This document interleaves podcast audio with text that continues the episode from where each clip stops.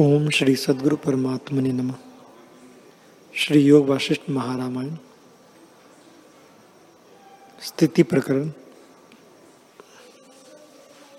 सर्ग पैंतीस। श्री वशिष्ठ जी बोले, हे राम जय। अविद्या से संसार की ओर जो मन सम्मुख हुआ है, उसको जिस पुरुष ने जीता है, वही सुखी और शुग्रमा है और उसकी ही जय है। यह संसार सर्व उपद्रव का देने वाला है। इसका उपाय यही है कि अपने मन को वश करें। यह मेरा शास्त्र सर्व ज्ञान से युक्त है। इसको सुन के आपको विचारे कि यह जगत क्या है।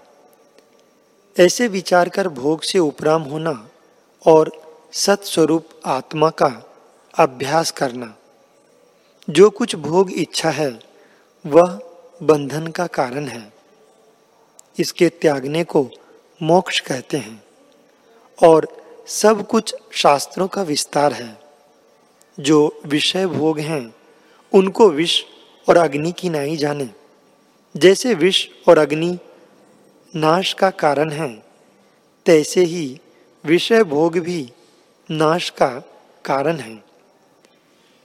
ऐसे जान के इनका त्याग करें और बारंबार यही विचार करें कि विषय भोग विष की नाई है।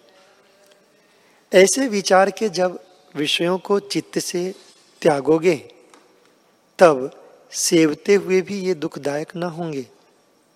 जैसे मंत्र शक्ति संपन्न को सर्प दुखदायक नहीं होता। तैसे ही त्यागी को भोग दुखदायक नहीं होते। इससे संसार को सत्य जान के वासना फूर्ति है, सो दुख का कारण है। जैसे पृथ्वी में जो बीज बोया जाता है, सो ही उगता है। कटुक से कटुक उपजता है, मिष्ट से मिष्ट उपजता है। तैसे ही जिसकी बुद्धि में संसार के भोग वासना रूपी बीज हैं, उससे दुख की परंपरा उत्पन्न होती है और जिसकी बुद्धि में शांति की शुभ वासना गर्भित होती है, उससे शुभ गुण, वैराग्य, धैर्य, उदारता और शांति रूप उत्पन्न होते हैं। जब शुभ वासना का अनुसंधान होगा, तब मन बुद्धि निर्मल भाव को प्राप्त होगी। और जब मन निर्मल हुआ, तब शने शने अज्ञान नष्ट हो जाएगा और सज्जनता बुद्धि होगी। जैसे शुक्ल पक्ष के चंद्रमा की कला बढ़ती जाती है, जब इन शुभ गुणों की परंपरा स्थित होती है, तब विवेक उत्पन्न होता है और उसके प्रकाश से हृदय का मोह रूपी तम नष्ट हो जाता है। तब धैर्य और उदारता की वृद्धि होती है। जब सत्संग और सत शास्त्र के अभ्यास द्वारा शुभ गुण उदय होते हैं, तब महा आनंद का कारण शीतल शांत रूप प्रकट होता है। जैसे पूर्णमासी के चंद्रमा की कांति आनंददायक शीतलता फैलाती हैं, तैसे ही सत्संग रूपी वृक्ष का फल प्राप्त होता है। हे राम जी सत्संग रूपी वृक्ष से विवेक रूपी फल उत्पन्न होता है और उस विवेक रूपी फल से समता रूपी अमृत श्रवता है। उससे मन निर्द्वंद और सर्व कामना से रहित निरुपद्रव होता है। मन की चपलता, शोक और अनर्थ का कारण है। मन के अचल हुए सब शांत हो जाता है। शास्त्र के अर्थ धारने से संदेह नष्ट हो जाते हैं और नाना प्रकार की कल्पना जाल शांत हो जाती है। इससे जीवन मुक्त अलेप होता है। संसार का कोई क्षोभ उसको स्पर्श नहीं करता और वह निरीक्षित, निरुपस्थित, निर्लेप, निर्दुख होता है। शोक से रहित हुआ चित्त जड़ ग्रंथि से मुक्त और परमानंद रूप होता है। तृष्णा रूपी सूत्र के जाल से जो पुरुष निकल गया है, वही शूरमा है। और जिस पुरुष ने तृष्णा नष्ट नहीं की वह अनेक जन्म दुख में भ्रमता है। जब तृष्णा घटती है, तब मन भी सूक्ष्म हो जाता है और जब भोग की तृष्णा नष्ट होती है, तब मन भी नष्ट हो जाता है। हे राम जी, जैसे भले नौकर स्वामी के निमित्त रन में शरीर को तृणवत त्यागते हैं और उससे स्वामी की जय होती है। पर जो दुष्ट हैं, वे नहीं त्यागते, उससे दुखी होते हैं। तैसे ही मन का उदय होना जीवों का, जीवों को दुख का कारण है और मन का नष्ट होना सुखदायक है। ज्ञानवान का मन नष्ट हो जाता है, अज्ञानी का मन वृद्धि होता है।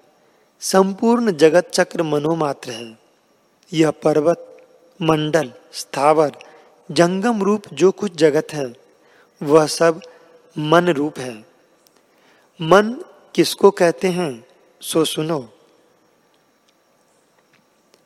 चिन्मात्र शुद्ध कला में जो चित्तकला का फुरना हुआ है, वही संवेदन संकल्प विकल्प से मिलकर मलिन हुआ है और स्वरूप विस्मरण हो गया है। उसी का नाम मन है। वही मन वासना से संसार भागी होता है, जब चित्त संवेदन दृश्य से मिलता है, तब उससे तन्मय होकर चित्त संवित का नाम जीव होता है, और वही जीव दृश्य वेग से मिलके संसार दशा में चला जाता है, और अनेक विस्तार को प्राप्त होता है। आत्म पुरुष पर ब्रह्म संसारी नहीं। वह न रुधिर है, न मांस है और न शरीर है। शरीर आदि सर्व जड़ रूप हैं। आत्मा, चेतन, आकाशवत, अलेप है। यदि शरीर को भिन्न भिन्न कर देखिए तो रुधिर, मांस, अस्थि से भिन्न कुछ नहीं निकलता। जैसे केले के वृक्ष को खोलकर देखिए तो पत्रों से भिन्न कुछ नहीं। तैसे ही मन ही जीव है और जीव ही मन है। मन से भिन्न आकार कोई नहीं। वही सर्व विकार को प्राप्त होता है। हे राम जी जीव के बंधन का कारण अपनी कल्पना है। जैसे कुशवारी अपने यत्न से आप ही बंधन को प्राप्त होती है। तैसे ही मनुष्य अपनी वासना से आप ही संसार बंधन में फंसता है। इससे तुम भोग की वासना मन से दूर करो। संसार का बीज वासना ही है। जिस वासना संयुक्त दि, दिन में विचरता है तैसा ही स्वप्न भी होता है। जैसी वासना होती है। तैसा ही पुण्य पाप के अनुसार परलोक भासता है। अपनी ही वासना से जगत भास आता है। जैसे अन्न जिस द्रव्य से मिलता है, तैसा ही भासता है। अर्थात मिष्ट से मिष्टा, खट्टे से खट्टा, कटुक से कटुक होता है। तैसे ही जैसी वासना जिसके हृदय में दृढ़ होती हैं, तैसे ही वो भासता है। जैसे बड़े पुण्यवान को स्वप्न में अपनी मूर्ति इंद्र की भासती है, नीच को नीची भासती हैं, और भूत के संगी को भूताधिक भास आते हैं, तैसे ही वासना के अनुसार परलोक भास आता है। जब मन में निर्मल भाव स्थित होता है, तब मन की कल्पना और पाप वासना मिट जाती हैं। और जब मन में मलिन वासना बढ़ती हैं, तब निर्मलता नहीं भासती। वही रूप फल प्राप्त होता है। इससे तुम दुर्वासना कलंक को त्याग के पूर्णमासी के चंद्रमावत विराजमान हो। यह संसार भ्रांति मात्र है, सतरूप नहीं। अज्ञान करके भेद विकार भासते हैं। वास्तव में न कोई बंध है, न मोक्ष है, और न कोई बंद करने वाला है। सब इंद्रजाल की नाई मिथ्या भ्रम से भासते हैं।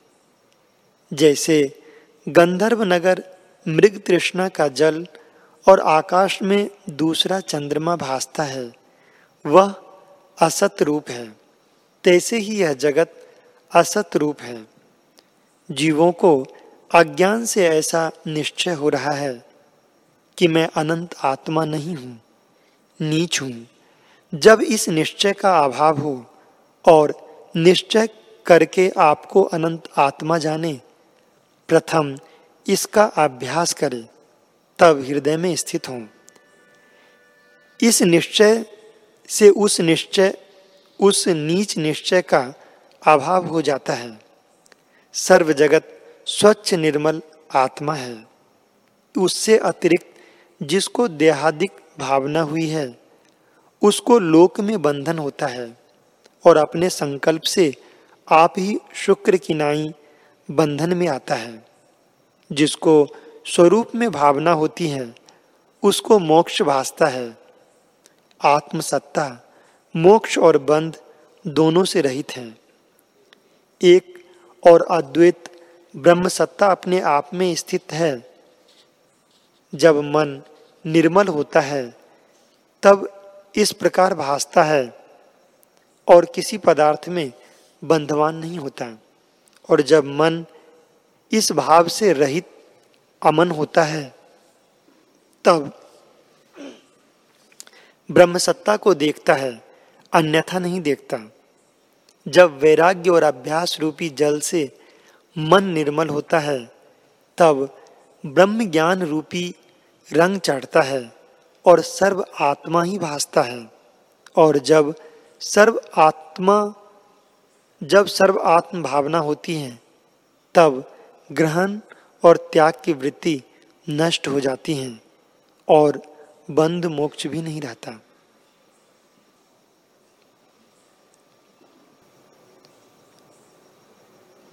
हरि ओ।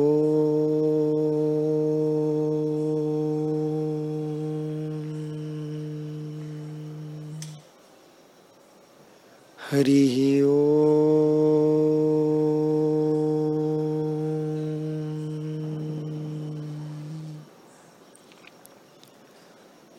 ॐ सहनावतु सहनो भुनक्तु, सवीर्यं करवावहे, तेजस्विनावधीतमस्तु, मा विदुषावहे। ओम शांति शांति शांति श्री सदगुरुदेव भगवान की जय।